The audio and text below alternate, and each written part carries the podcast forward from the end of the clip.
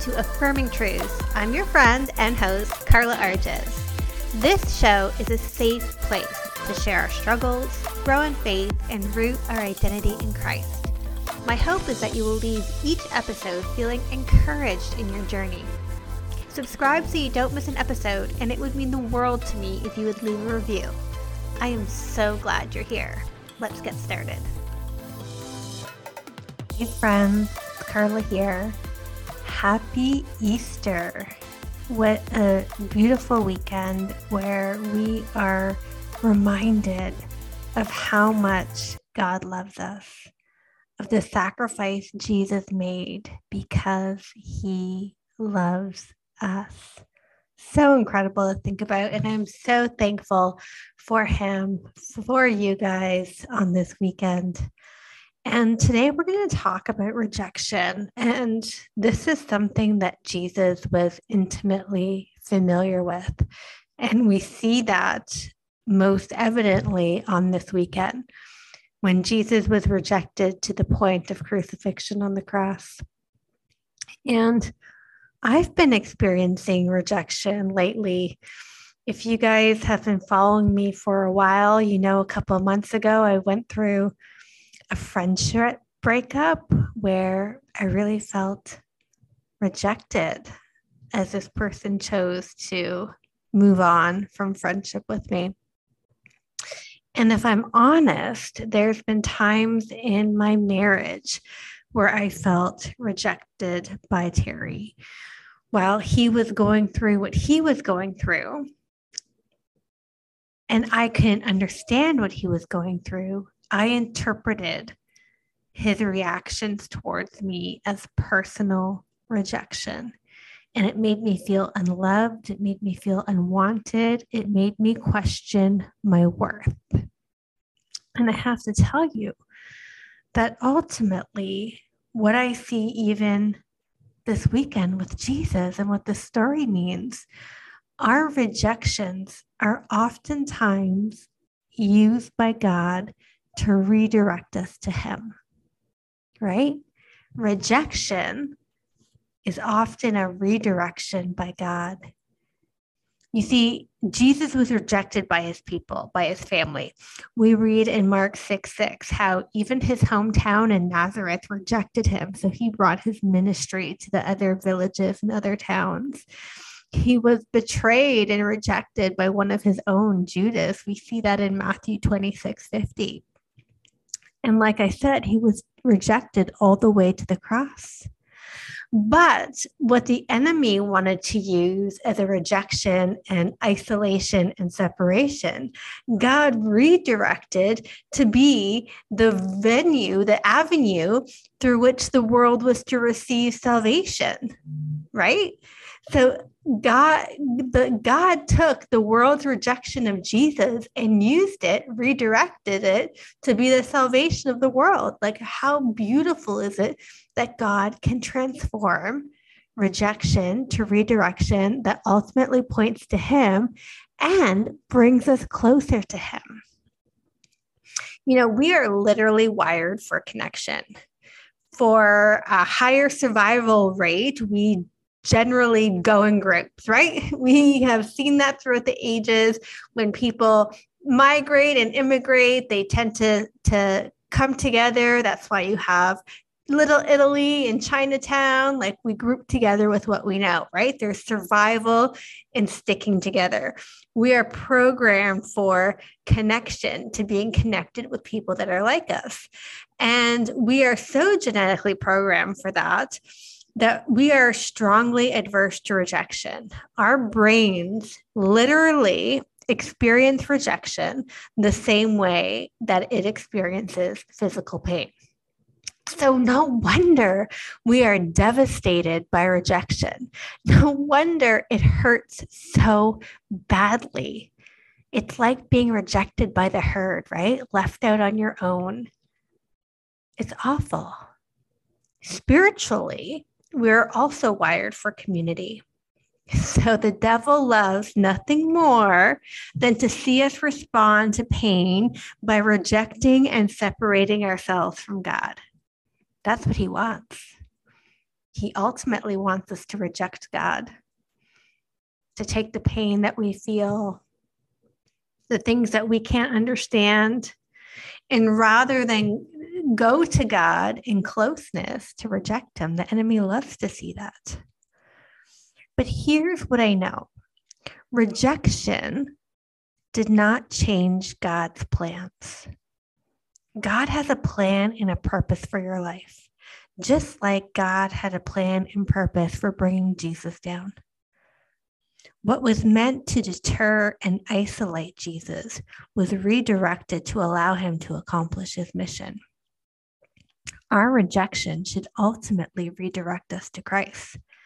When mm. I was dealing with this feeling of rejection from my husband, which I will say I did not start off dealing with well, God had to use that to redirect my source of love and validation and attention to God, right? Ultimately, my source is God, not my husband. My feelings of love, like we talked about earlier this season, comes from God. My validation comes from God, not from man. So while I was looking to my husband to fill the gaps, God had to redirect me to look to God as my source of love. Even in this friendship breakup I went through, I don't know exactly what God's doing or how he's doing it, but I know based on Romans 8 28, he's going to work things all out for good. And I know sometimes he needs to prune us. And what happened in that friendship breakdown, I was redirected once again to God. And God has been so great in growing and flourishing other relationships in my life that I may not have had time for or energy for right? God works all things out for good. His his plans and purposes for us will not be thwarted by rejection. He will redirect that so that we can walk in His will and in His way, so that our eyes will be lifted and fixed on Him. Rejection on earth will never change how much God loves us. Rejection can never touch God's grace and mercy for us.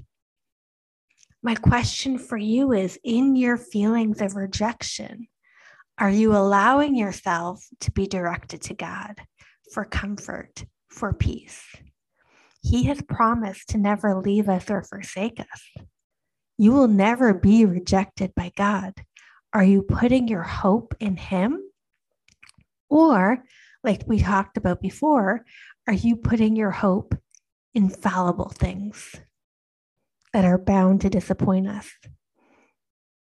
You know, people are bound to disappoint us, hurt us, leave us, reject us. But God, but God won't. And if we take that rejection to Him, if we take that per- pain and and hurt to him, he will repurpose it. He will redeem it. He will restore into your heart joy and thanksgiving. You know, when I was feeling rejected from my friend, rather than mope about it, I took it to Jesus. And Jesus blessed me with peace and calm. He blessed me with the reminder that no, no detail in my life goes unseen by Him, no detail, and that He is working in my life. And that if I am surrendered to His plan and His purpose, then I need to be surrendered to His pruning. Yes, it may feel like rejection on the human level, but ultimately, his pruning is going to bring about better fruit in my life. And I have come to see rejection as not only as a redirection by God to get my eyes back on Him, but a pruning to allow my life to have better fruit. We are called to be fruitful, and God is a good, good gardener. He prunes the vines so the best fruit can be produced. That's a wonderful picture. It's a painful experience, but it's a wonderful picture and hope and glance and glimpse into the future God wants for us, fruitfulness in our life. We have to allow Him to do the pruning. And rather than isolate ourselves from God in our pain and in our hurt, go to God. Jesus was rejected. He knows your rejection. But ultimately, Jesus' rejection led to our salvation. Ultimately, the rejection you're facing in your life is going to lead to something fruitful if you keep your eyes fixed on God and you allow Him in to redirect that pain, to redirect that circumstance, to redeem it to His holy plan. Rejection is hard, it cuts us at our core. But God is the God of hard things. God is the God of hard things. Your rejection right now may feel like you're a Goliath, but you are a David with God on your side. Hallelujah. You have God on your side, and that Goliath will fall as you press into God. That's a beautiful story. Jesus' rejection didn't end on the cross, he rose again. He was fruitful for his Father. Your rejection is not the end, it is a pruning that will bring forth great fruit if you let God work in the hurt, if you let Him redirect it and redeem it.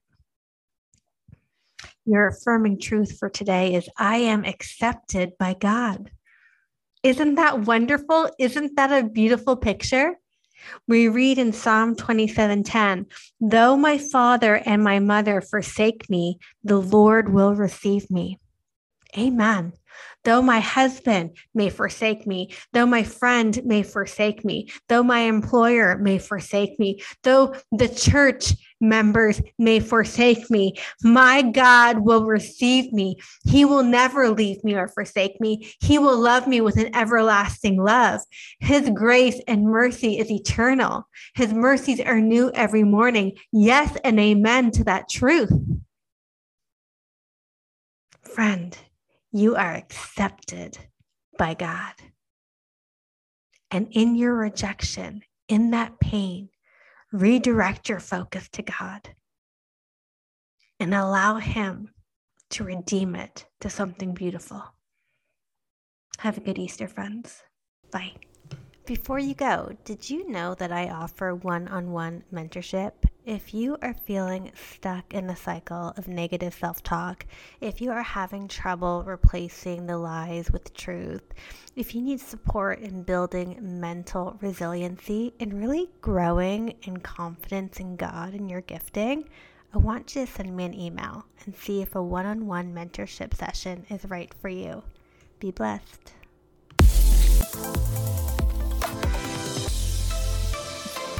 Thanks for joining me today. I hope we're already friends on social media, but if we're not, come find me on Instagram at Carla Arges or at Affirming Truth. Can't wait to see you back here next week. Bye, friends.